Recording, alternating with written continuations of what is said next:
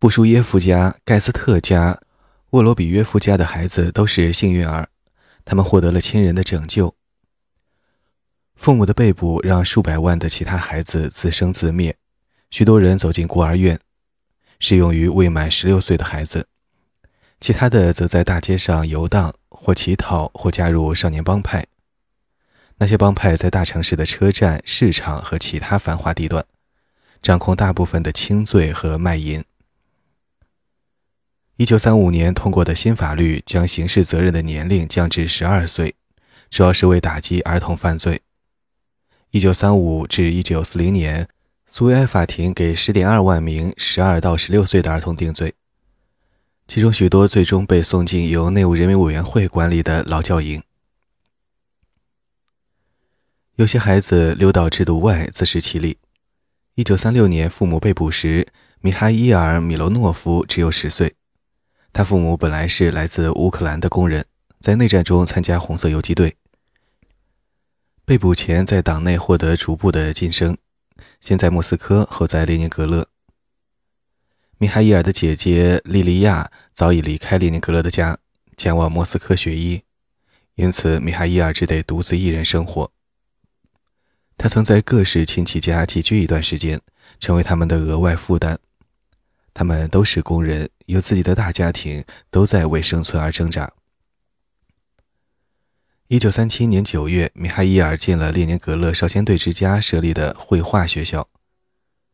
之前几个月照顾他的姑姑贝拉将此视为摆脱他的良机，就叫他搬去，就叫他搬去少先队之家的学生宿舍。米哈伊尔失去父亲的所有音信，父亲枪决于一九三八年，也得不到姐姐的消息，因为他担心如果写信给亲戚。会泄露自己的污点履历，会遭到医学院开除。他唯一保持联系的亲人是身在沃尔库塔劳改营的母亲，经常写信给他。他非常孤独，没有朋友和家人，的确需要母亲的爱。他的信往往以此结尾：“我吻你十亿次。”一九四一年的春天，米哈伊尔被绘画学校开除。理由是缺乏天赋，转而入读工厂技校。他被赶出少先队之家的学生宿舍，只好借住在营房的一个小房间。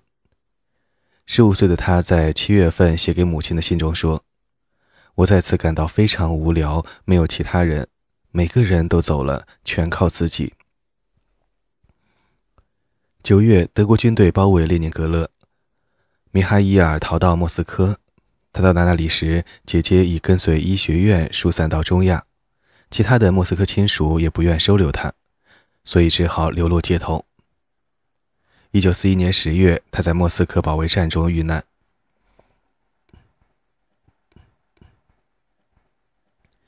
父亲在一九三七年六月被捕时，玛亚诺尔金娜才十三岁。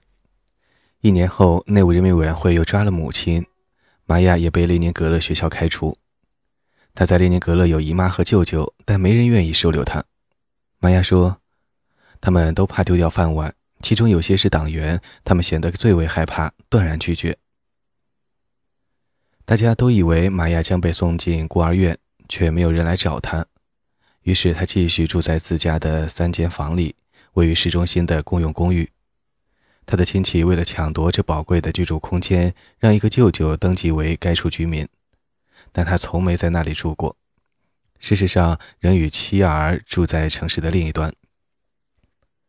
玛雅回忆：“我自食其力，完全独立。”这一位十四岁的女孩子会向学校里的老朋友借书，走一小时去姨妈家吃饭，用亲戚给的零用钱购买食品。有时想用公用公寓邻居的残羹剩饭。每天，他会在列宁格勒内务人民委员会总部前排队，希望送包裹给父亲。该处官员收了一段时间的包裹，然后告诉他，父亲已被判刑十年，不得通信。这意味着他已被枪决。不过，他好几年都不知道。给身在波特马劳改营的母亲送包裹更加艰辛。需要排队整整两天两夜。玛亚这样的生活持续到1941年8月，当时他年满18岁，加入了保卫列宁格勒的人民志愿军。他没有接受正规学校的教育，实在是别无选择。卓亚·阿尔谢季娃1923年出生于弗拉迪沃斯托克，父亲是一名船长。1937年11月25日，驾船前去勘察加半岛的彼得罗·巴甫洛夫斯克。却在途中被捕。同一天，母亲被捕于弗拉迪沃斯托克的家中。卓娅只有十四岁，但看起来比较成熟，所以没去孤儿院。他继续待在从1926年起就一直居住的公用公寓，自力更生，没有其他亲戚。母亲的妹妹住在哈巴罗夫斯克，只有夏天才能来弗拉迪沃斯托克，因为他在此地有一套乡间别墅。父亲的家人都在列宁格勒。卓亚从小享受养尊处优的生活，母亲不上班，全身心照顾着唯一的孩子。现在，卓亚什么都要自理，她自己去学校，在公用公寓的走廊上用普里莫斯煤油炉煮食。他在邻居的帮助下卖掉一部分家庭财产：金表、母亲的银戒指、父亲的老望远镜、照相机、书籍、雕塑。来购买食品和附近工厂食堂的饭菜。如此筹得的钱，大部分用于为父亲上诉。父亲被指控参与跨太平洋的反革命组织。他从彼得罗·巴甫洛夫斯克勘察加监狱，每周给他写含有复杂指令的信，为他解释法律的晦涩含义和取出银行存款的方式。每周一次，他写回信。报告案件的进展。同样，每周一次，他在弗拉迪沃斯托克监狱外连夜排队送包裹给母亲。他的迅速成长以及对家庭危机的妥善应对，给父亲留下了深刻印象。一九四零年五月，父亲写信给在西伯利亚的亚亚附近劳改营的妻子说：“以下引文：我已从基季卡及卓亚。”那里收到两封信，我觉得对不起他，但也为他的成功而感到由衷的高兴。他生气勃勃，身体健康，不久就有十七岁了，完全独立自主。她是一个聪明的女孩，她的勇敢值得大家称赞。她在十四岁的年纪就能完全自力更生，全不害怕。她甚至还能自得其乐。我把她想象成家里的小小女主人。完全掌控着家庭和学校的事务。以上英文。但从卓亚的角度看，自力更生并不是愉快的经历。她在若干年后说：“有一天，妈妈被捕，第二天我就开始了我的成年生活。”他不愿在信中让自己面临的麻烦惊扰父母。有人冒充是他父母的朋友，试图来占便宜。帮他卖掉贵重物品，却扣下一半的所得。一九三九年的春天，在视苏维埃担任秘书的母亲的熟人，把自己的物品搬到卓亚的房间，声称这样做，卓亚就无需与他人分享生活空间。事实上，几个星期之后，该女子就报警把卓亚抓起来送到孤儿院，从而鸠占鹊巢。卓娅在孤儿院里绝食抗议。最终通过一名孤儿院工人与哈巴罗夫斯克的姨妈取得联系，他恰好来避暑，刚刚抵达自己的乡间别墅。卓娅不得不在孤儿院住了三个月，等待姨妈设法收回她的房间。十六岁生日那天，卓娅终于获准返回，她半工半读，傍晚上课，完成中学的最后一年，然后上了哈巴罗夫斯克铁道学院。一九四零年冬天，他父亲获刑五年，被送去西伯利亚的劳改营。一九四二年死在那里。母亲则于一九四四年获释。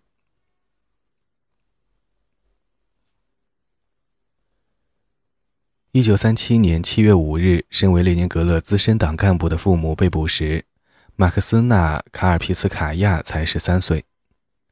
马克思纳的两个弟弟被送去不同的孤儿院。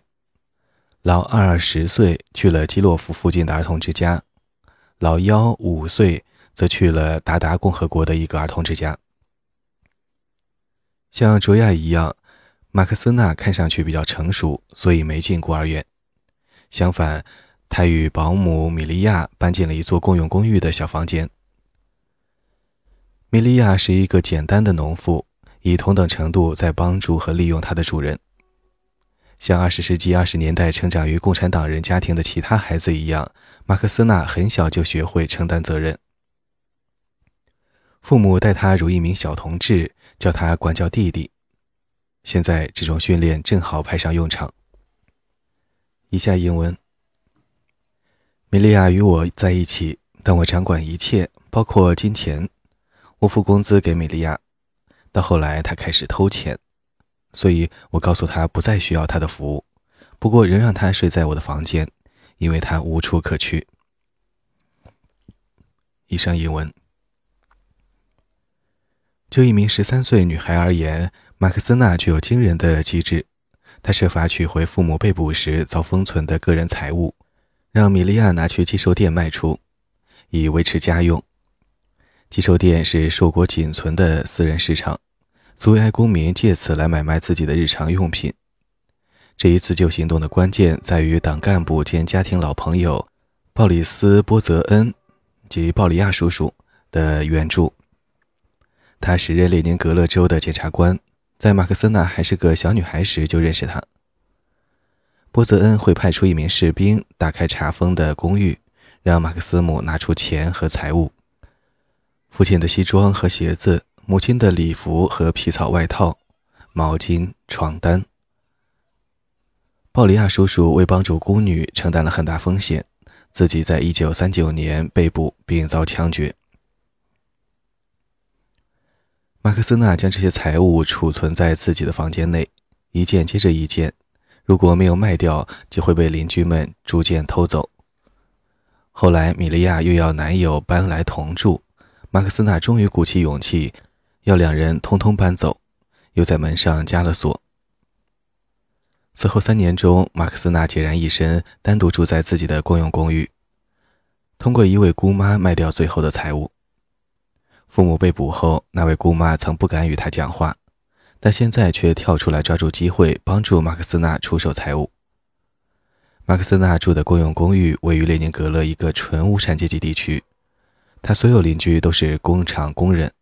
他们知道他一人独居，对未成年人来说这是非法的，但没有去报警。显然，他们愿意他住在附近，以方便他们行窃。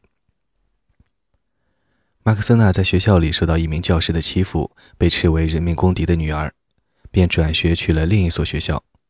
那里的班主任较有怜悯之心，帮助他隐瞒不好的出身。一九四一年，十七岁的马克思纳中学毕业，所有科目都获得高分，进入列宁格勒大学的语言系就读。一九四二年二月，该大学疏散搬走，他仍留在列宁格勒，在公共图书馆上班，直到城市被德国军队切断之前，他不停地写信给寄留在孤儿院的大地阿列克谢。阿列克谢在一九四六年返回列宁格勒。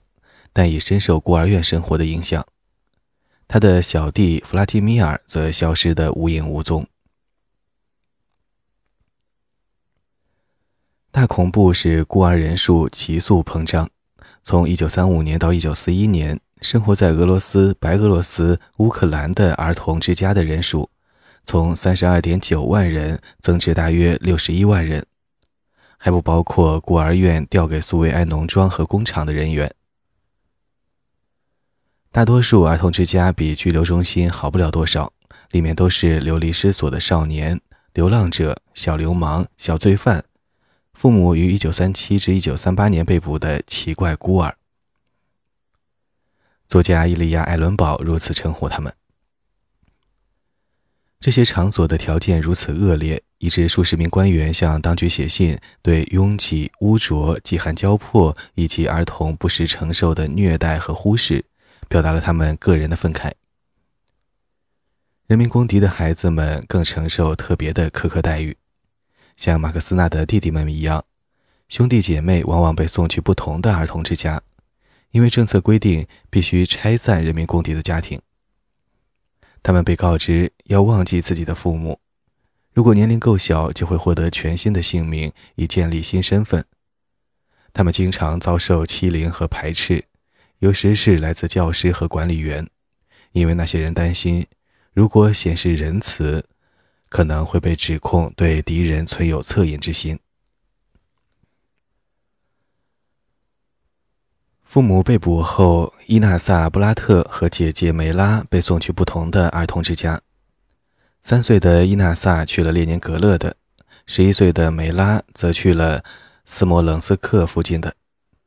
两个女孩都不断得到提醒，她们是人民公敌的女儿。她们父母的被捕牵涉于皮亚特科夫和其他托洛茨基分子在一九三七年一月的公审。伊纳萨对孤儿院之前的童年全无印象，但记得的两年孤儿院生活给他的心灵留下了深刻的伤痕。以下引文：那里的条件实在太可怕，我都没法走进厕所，地上满是稀屎，甚至脚踝。那栋房子正对一道红砖高墙，好像被困在地狱里。儿童之家的主管总是对我说。要记住你父母是什么人，不要惹出麻烦，只是静静坐着，不要伸出窥探的鼻子。我变得内向，把自己封闭起来。后来我发现很难再回到正常生活。我在孤儿院待的时间太长，学会了对什么都漠不关心。以上引文。梅拉所在的孤儿院有数十名政治犯子女，他回忆。以下英文：我们这些父母被捕的孩子，没人敢于谈及自己的家人。他们把我们称作托洛茨基分子，总是把我们归在一起。我们也形成小团体，之间并无特殊的友谊，只是想团结起来。其他孩子会向我们扔石头、咒骂我们，我们就聚在一起来保护自己。以上英文。梅拉会写信给列宁格勒的外祖母。父母被捕时，外祖母曾拒绝照看他和伊娜萨。她前不久与酗酒施暴的丈夫离婚，住在简陋的地下室里，在列宁格勒烟厂担任质量检查员。她担心，如果照看人民公敌的孩子，可能会失去自己的工作。她还认为，外孙女在儿童之家可能会过得更好。但梅拉的信使她震惊。他从没想到外孙女会陷于如此恶劣的环境。一九三九年，他从儿童之家救出两个女孩，带回列宁格勒的地下室与自己同住。弗拉基米尔·安东诺夫·奥夫谢延科和妻子索菲亚被捕于一九三七年十月，女儿瓦伦蒂娜当时十五岁。一九三八年二月八日，索菲亚和弗拉基米尔同一天被枪决。弗拉基米尔是瓦伦蒂娜的继父，瓦伦蒂娜的生父是亚历山大·基哈诺夫，印刷工人，来自莫斯科的工人大家庭，后来成为莫斯科青年禁卫军出版社的主编，接着去布拉格的国际书店任职。索菲亚就是在布拉格遇见了身为苏维埃大使的弗拉基米尔。瓦伦蒂娜在一九三四年之前见过自己的生父，但后来失去联系。瓦伦蒂娜说：“我们返回莫斯科时，他没来探望。我没向母亲询问原因，他也没做解释。显然，我父亲不想闯入我们的生活。”索菲亚和弗拉基米尔被捕时，瓦伦蒂娜被带到内务人民委员会的拘留中心，位于古老的达尼洛夫修道院。人民公敌的孩子再从那里被发配去苏联各地的孤儿院。瓦伦蒂娜刚到那里就病倒了。父亲亚历山大知道他的处境，但没有伸出援手。他刚刚再婚，也许是害怕这样做会危及他与新娘的关系。到1938年，新娘自己也被捕了。瓦伦蒂娜被从达尼洛夫修道院转至蒂涅博罗彼得罗夫斯克一个儿童之家，一直待到1941年才回莫斯科。瓦伦蒂娜回顾了这一段心酸生活。以下英文：孤儿院造成的创伤，我从未能克服。这是我第一次与人谈及此事。那是我的成长岁月，需要母亲，也需要父亲。我开始明白，他们都已死去。我的黯然神伤无时不在。在孤儿院，他们给我新年糖果，有时教师还会大做文章，但我所感受的只是这种黯然神伤。我形单影只，没有亲人，我是唯一一个没有母亲可以联系，也没有来信的女孩。在我们的团体中，只有我一个人的母亲被枪杀，我为此一直痛苦不已。以上引文，他与其他孤女凝结的友谊，救他于绝望之中，又成了孤儿院的可取之处。在孤儿院长大，虽有无数恐怖故事，但也有找到爱和家庭的实例。加琳娜·克舍连娃被送去孤儿院时才九岁，其父亲是波德布洛热地区位于列宁格勒的东北的农民，于1937年的富农行动中被捕并遭枪决。之后，家庭四分五裂，加琳娜和弟弟先被送到基洛夫城，后来又各奔东西。弟弟去了邻近的。祖耶夫卡镇孤儿院，他自己去了北部的奥帕里诺镇孤儿院，位于基洛夫城和科特拉斯城之间。加琳娜刚刚抵达就患上肺炎。我从列宁格勒来，身穿夏日的连衣裙，外加白色披肩，没有其他衣服，脚上只是一双凉鞋。我们离开时是夏天，到基洛夫时已是十一月。整个冬天，加琳娜病得很重，全靠孤儿院主任的调养。她名叫叶丽萨维塔·伊万诺娃，是西伯利亚当地的年轻女子。她让加琳娜穿自己的冬衣，为她自掏腰包向临近集体农庄购买牛奶，两人关系犹如母女。叶丽萨维塔自己没有孩子，对九岁的加琳娜宠爱有加，晚上为她朗读，遇上缺课还帮她补功课。他想收养加琳娜，但因生活空间不够而无法获得资格。然后，加琳娜的母亲在1945年突然出现。1937年，她逃脱内务人民委员会的监管，带着新出生的婴儿私下隐匿生活。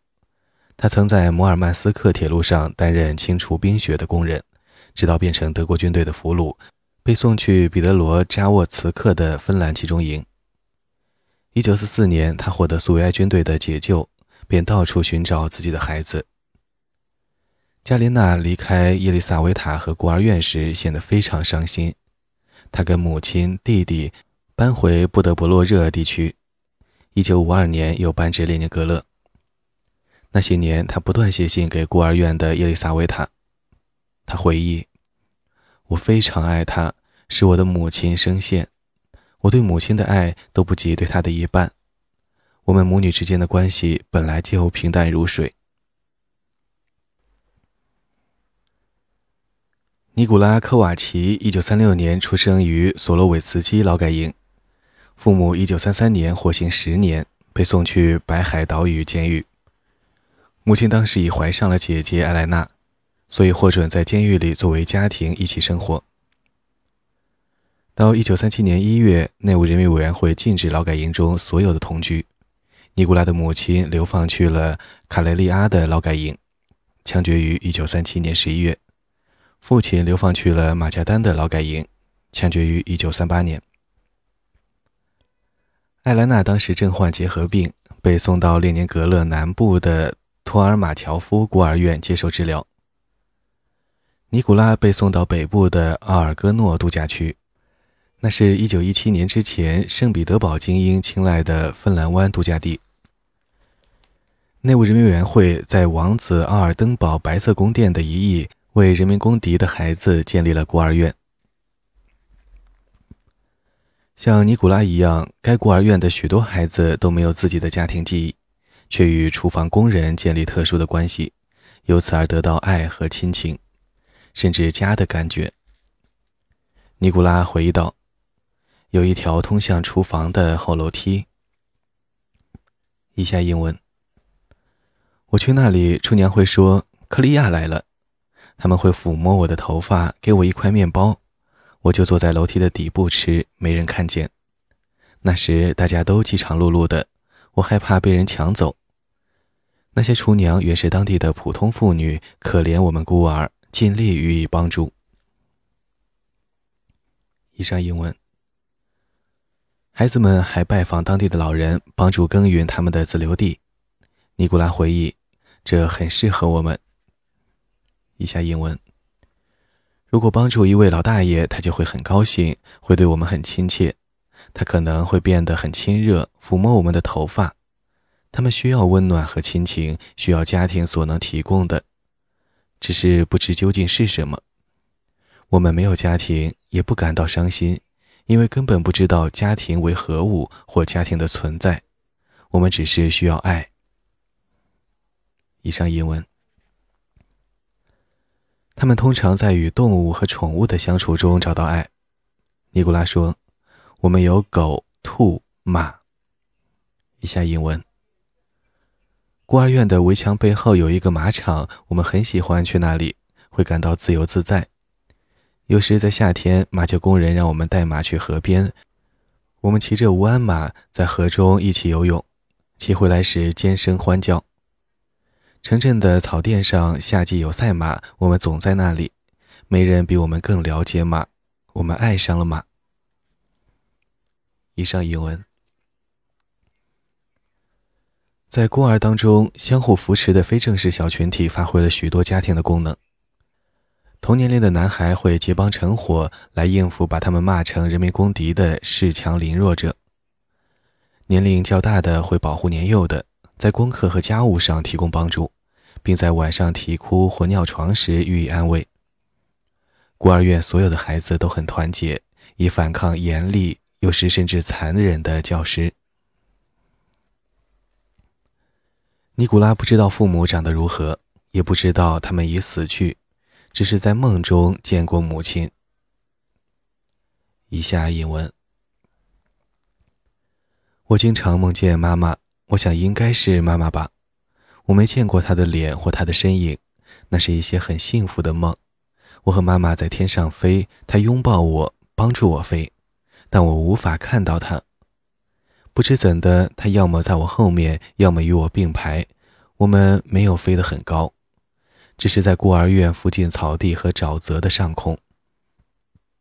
那是一个夏天，他会对我说：“不要怕，我们不会飞得太高或太远。”我们面带微笑，在梦中笑个不停。只有在那些梦中，我才感受到幸福，浑身舒畅的幸福。即使今天，我一想到幸福，仍会想起那些梦，还有那种纯粹的幸福感。以上译文，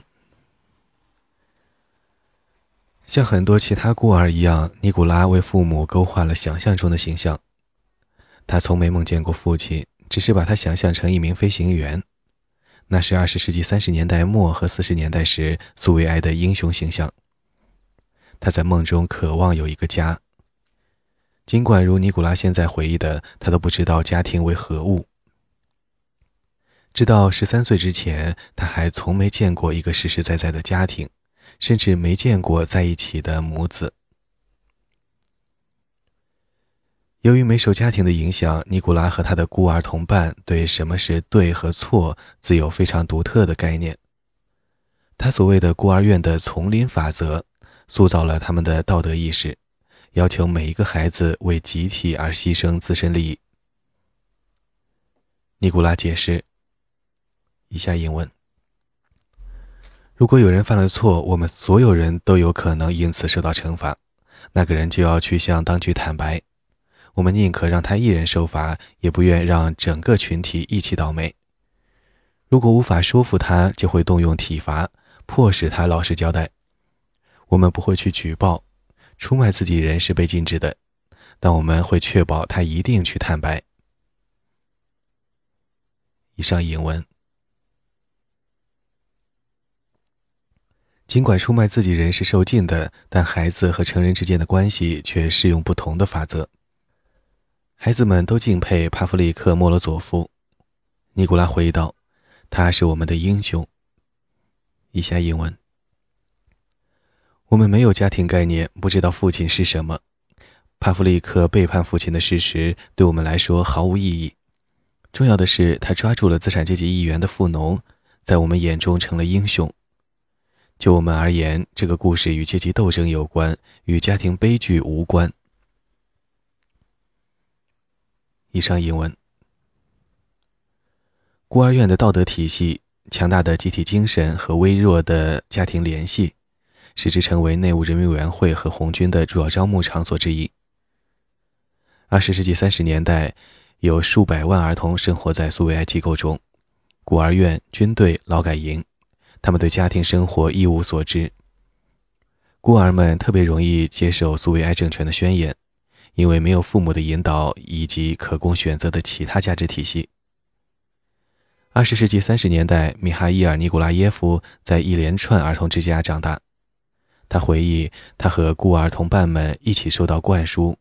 苏联是世界上最好的国家，他们是世界上最幸运的孩子，一切都由国家供给，而领导国家的一国之父斯大林关心所有的孩子。以下英文：如果住在其他国家，我们将死于饥寒交迫，这是我们被告知的。当然，我们相信其中每一个字。我们在孤儿院体验生活，学着去思索和感受。更确切地说，不做自发的思索和感受，接受一切被告知的。我们对世界的想法全来自苏维埃政权。以上引文。米哈伊尔也深受帕夫利克·莫罗佐夫传奇的影响，梦想仿效他的成就，揭发出一个敌人或间谍。在成为少先队员时，他感到非常自豪。像许多孤儿一样，米哈伊尔把加入少先队看作被苏维埃社会所接纳的一刻。在那之前，他一直耻于自己的父母，仅有零星的记忆，如与父亲一起骑在马上，想象中的母亲坐在灯旁擦枪，让他觉得母亲一定是一名党干部。他不知道父母是谁，甚至不知道他们的名字。米哈伊尔·尼古拉耶夫是刚来孤儿院时取的新名字。他记得四五岁时发生的一件事：他的前保姆来儿童之家探看，告诉他他的父母已作为人民公敌被枪决了。然后又说：“像枪毙你父母一样，他们也应该把你枪毙掉。”整个童年时期，米哈伊尔为此而深感羞愧。一旦加入少先队，这个耻辱获得了解除，这是他第一次得到苏维埃制度的承认和重视。作为一名少先队员，米哈伊尔把斯大林当作父亲，既权威又慈祥。他相信所有的善意都来自他。我们有吃有穿，有学可上，可以赴少先队野营，甚至有新年树。这一切都归功于斯大林同志。这就是他的看法。米哈伊尔所在的孤儿院的孩子们早早投入了工作，他们从四岁起就帮忙洗碗、打扫院子，七岁起去集体农庄的田野劳动，十一岁起去纺织厂工作。该纺织厂位于邻近的奥列沃霍祖耶沃镇，在莫斯科的东面，相距五十公里。到一九四一年夏天，米哈伊尔又被分配到奥列沃霍祖耶沃郊区的一家金属厂。尽管只有十二岁，但孤儿院的医生以体检为基础，宣称他已有十五岁。米哈伊尔长得高大，与年龄不相称，并发给他一套新证件，上面说他出生于一九二六年。当时有一条政策，有意提高孤儿的年龄。让他们够条件去参军或从事工业生产。在之后的两年中，米哈伊尔与孤儿院的其他孩子组成一队，在钢铁厂上班。我们轮班工作，这一周晚上十二个小时，下一周白天十二小时，每周工作七天。工厂里可怕的真实条件与宣传中的相比有云泥之别。米哈伊尔以前学的均来自书籍和电影，于是他一生中第一次开始怀疑被告知的东西。孩子们身穿工作服，睡在工厂俱乐部的地板上，吃饭都在食堂，没有任何报酬。一九四三年秋天，米哈伊尔逃离工厂，自愿参军，动机是躲避饥饿，而不是爱国主义。成为一名坦克驾驶员，当时年仅十四岁。像米哈伊尔一样，尼古拉科瓦奇加入少先队时也非常自豪，因此而感到已被孤儿院之外的世界接受，可与其他同龄孩子平起平坐了。科瓦奇接着加入共青团，成为党的积极分子。他最喜爱的书就是联共党史简明教程。他在少年时就加入红军，在远东服役。复员后，他却难以融入平民生活。他在苏维埃机构待的时间太长，转而去内务人民委员会上班，晚上在其附属的精英军校进修。科瓦奇任职于内务人民委员会一个特殊单位，其主要任务是捕获儿童之家的逃犯。朗读者：宁静的童年。